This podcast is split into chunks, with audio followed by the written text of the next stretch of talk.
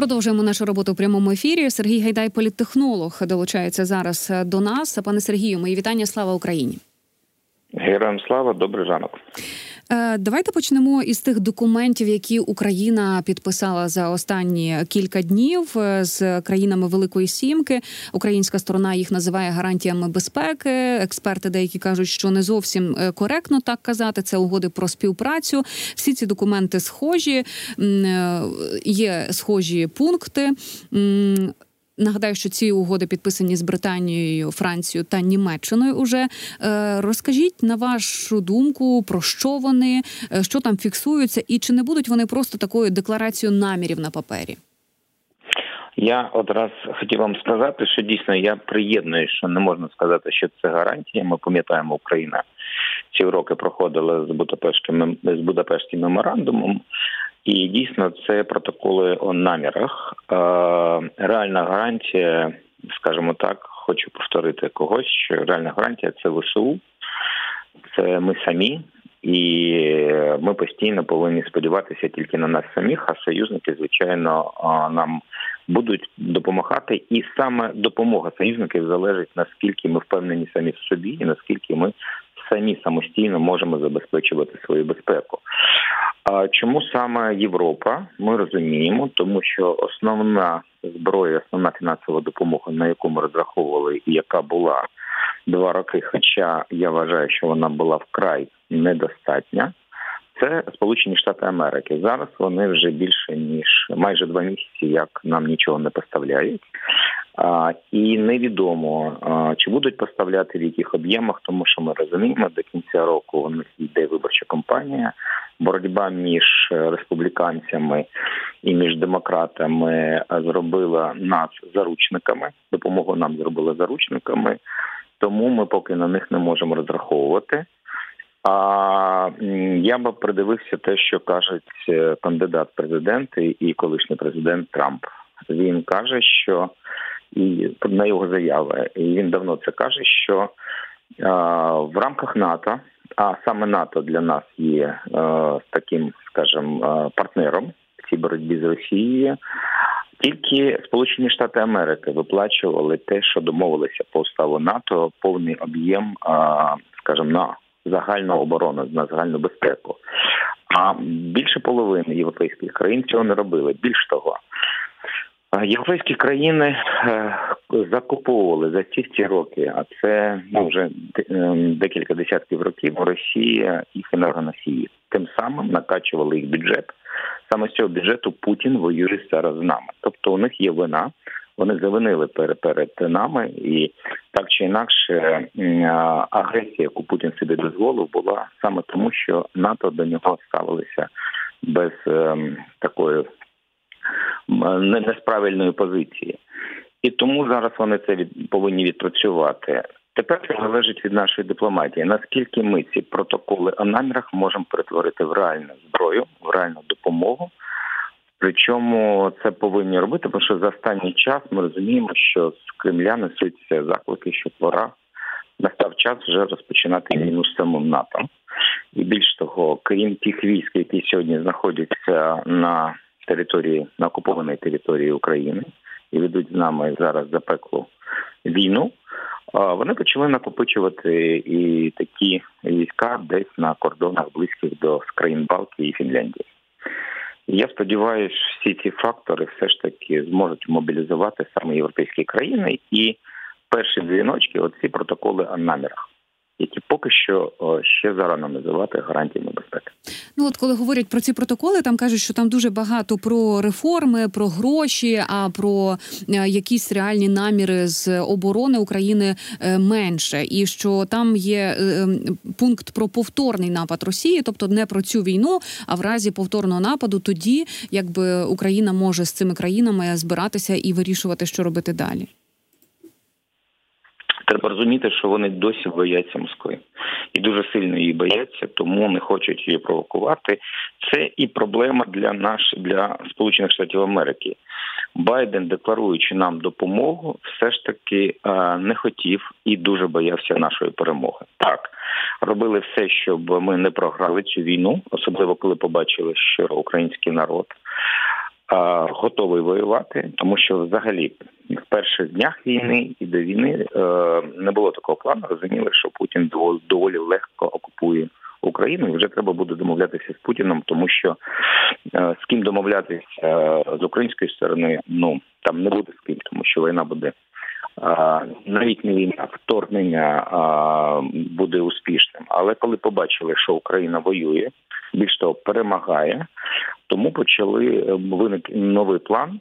Але, на жаль, в цьому плані не виходило е, не входило і досі не входить, що е, Росія цю війну програє. А наші західні союзники бояться того, що величезна країна з величезним ядерним потенціалом може просто втратити керування. І як це не прикро, Путін, який так чи інакше тримає цю територію і всі зброї під контролем, їх влаштовує більше, чим невідомо хто. І на яку е, і, і невідомо хто після буде Путіна. Тому ми заручники цієї ситуації. Нам треба самим докладати доволі багато зусиль, щоб перемогти. Більш того, і шанс у нас такий є. Але і будь-яка допомога зараз для нас важлива, бо ми можемо виграти час, готуючи свою економіку, свою промисловість для самозабезпечення нашої армії. Е, ну от е, президент Володимир Зеленський на Мюнхенській безпековій конференції озвучив низку таких меседжів до західної спільноти і до партнерів. Е, ви безумовно стежили за тим, що відбувається в Мюнхені, за тими заявами. Як ви оцінюєте підсумки цієї конференції? Хоча ми розуміємо, що це така більш програмний, більш програмна конференція, програмний захід. Але наскільки переконливою була Україна, яку конкретику вдалося нам отримати звідти? Голос Америки відзначає, що була потужна промова, і виступ Володимира Зеленського у Мюнхені зібрав е, ну цілу таку низку реакцій і коментарів. Дивіться, я у ваших ефірах постійно е, кажу таку можливо незручну річ, що я би не робив е, ставку на промови.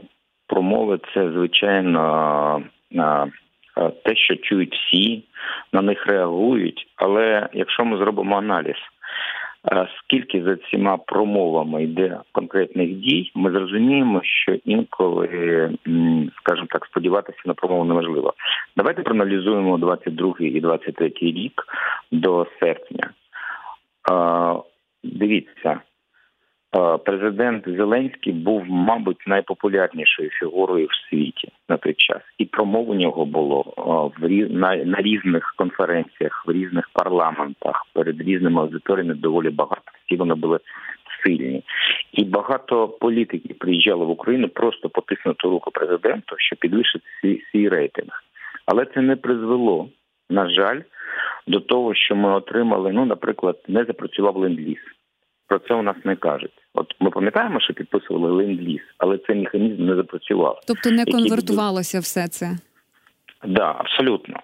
Тому я би не звертав, де є основний інструмент дипломатії. Я скажу, він зараз на фронті. От дивіться, коли запрацювала допомога більш-менш нормально, коли Київ не взяли, більш того, побігли від Києва. Коли почали казати про леопарди і F-16, коли ми е, звільнили Харківську область. Там було дві операції. Спочатку Харків відкинули до кордонів, потім дійшли до Куп'янська. Після Херсону взагалі було всесвітнє очікування перемоги України. А зараз ми в іншій ситуації. От зараз на днях Авдіївка, а контрнаступ не вдався, а як на нього сподівалися. І тому там знаходяться основні аргументи. Якщо ми будемо перемагати, якщо ми будемо, от знаєте, де у нас зараз очевидна перемога, де добрі новини? Ми знищуємо їх флот. І на це реагують, розуміючи, що флот флот тепер а, оті погрози були, що вони будуть контролювати а, зерновий коридор, не дадуть жодному судну пройти до Одеси.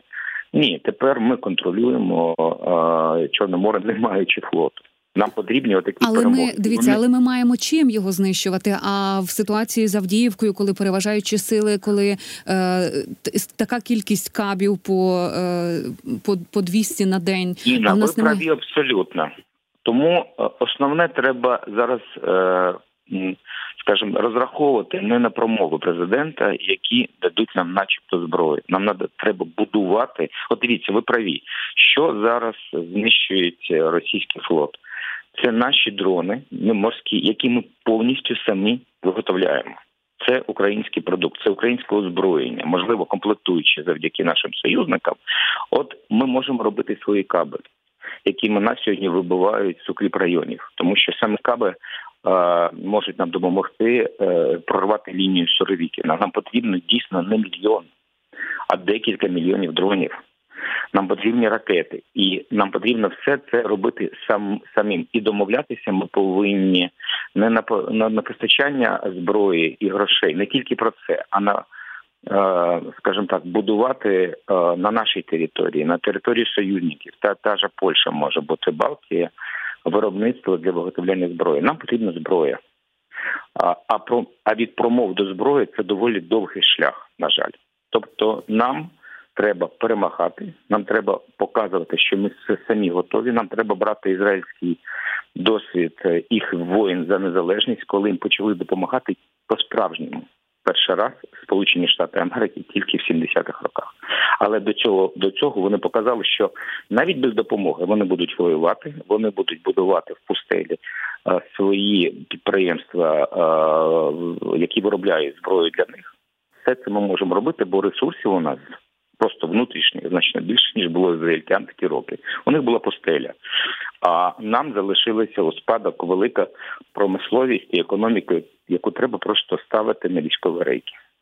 Е, дивіться, от е, у Мюнхені відбулася розмова президента із Джо Байденом телефонна. Так і Джо Байден сказав, що втрата Авдіївки це зокрема відбулося і через е, американських законодавців, через їхню бездіяльність, і, і тільки вона призвела до того, що Росія має такий значний поступ. І ми бачили також заяви і від президента Чехії про те, що знайшлися десь варіанти знайти арт боєприпаси, і від від е, прем'єрки Данії, яка каже: Ми всю артилерію передамо зараз Україні. Чи конвертуються це ці всі заяви в дії? Тобто, чи побачимо ми якісь якісно нові підходи зараз? Я дуже сподіваюся на Європу, тому що Чехія е, це дуже добрий сигнал, тому що це вже конкретна цифра і снаряди. Я думаю, що це залишилося від е, радянських часів, коли Чехія була країною Варшавського договору. А у нас є такий калібр, мені здається, це снаряди які е, були на складах. Пам'ятаєте, колись під час Петра Олексійовича Порошенка у нас підірвали ну 4 або 5 Ну я думаю, хто це не пам'ятає. Е, да, складів е, в Чехії теж підривали росіяни склади, але щось у них залишилося. Я дуже сподіваюся, якщо чесно, на Європу, тому що на відміну від Сполучених Штатів Америки, які там за океаном далеко і війну не відчувають, а зараз європейці повинні її відчувати, тому що якщо Україна зараз е, війну програє, так от представимо собі, да, то війна вийде на кордони з ними. І Чехія, Балтія, Польща це повинні відчувати. А ще я сподіваюся на Британію, яка тепер свій шанс стати, е, скажімо так, е, світовим лідером знову може в той час, коли Сполучені Штати Америки займаються своїми внутрішніми справами. Нам потрібен для цього посол, якщо чесно. І багато хто казав, що можливо це може бути залужний. Посол, якого у нас сьогодні в Британії немає. Ну, побачимо. Поки що е, тільки багато хто казали. Е, це якби в кулуарах тільки про це йшлося. Да, ще, ще раз, нам треба сподіватися. Нам треба робити все можливе, щоб долучати до допомоги з нами наших європейських і американських союзників, але основний успіх це те, що ми можемо робити самі. І повірте, у нас є ресурси, і можливості і шанси. Ви сказали, що захід е, досі боїться Росію. Ось е, змі повідомляють, що Олаф Шольц заблокував обрання Урсули фон дер Ляєн генсеком НАТО через критичне ставлення до Росії. Е, ми з вами взагалі в осяжній якійсь перспективі доживемо. Побачимо, що от критичне ставлення до Росії це навпаки буде найкращим критерієм відбору на такі посади. Я думаю, що єдиний, хто може вилікувати Європу і світ від е, е, не боятися Росії, а ми пам'ятаємо, її бояться дуже давно. Ще за часів наполеонівських війн і Друга світова війна, на жаль, Там тільки ви визначили, що за основною загрозою був Гітлер. А Сталін, якщо чесно, був не меншою загрозою, але саме з ним разом створювали Організацію Об'єднаних Націй. І світ зараз заручник Росії продовжує бути заручником того радянського союзу і Росії, яким він не був. Єдине, хто може від цього вилікувати світ, це Україна. Україна і наша перемога, і наші дії. А нам діватися нікуди, бо ми вже не можемо боятися. І будемо чесними. Навіть після 2014 року ми продовжували боятися Росії. Саме тому ми віддали Крим, тому що вважали, що ми не можемо воювати з е, таким потужним ворогом. В 2014 році ми не з 2014 року ми не доготувалися до великої війни, тому що все ж таки вважали, що ми не можемо перемогти. Тепер в Україні це єдина країна, де такого страху немає. Ми розуміємо, що ми просто не можемо собі дозволити і боятися. І вилікувати світ може тільки наша перемога і наші вдалі дії по знищенню російської Е, сили російської армії, і я дуже переконаний, що ми можемо це зробити. Нам діватися нікуди, тому що у нас невеличкий вибір. Або ми це зробимо, або просто України нас не буде.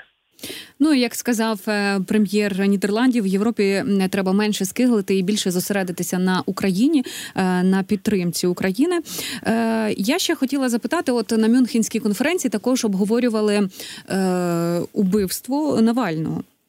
І там е, президент теж висловився, сказав, що після убивства е, російський лідер ну він не може бути легітимним, і всі, хто буде з ним вести справи або е, допомагати йому, повинні розуміти, що вони допомагають чи голосують за убивцю.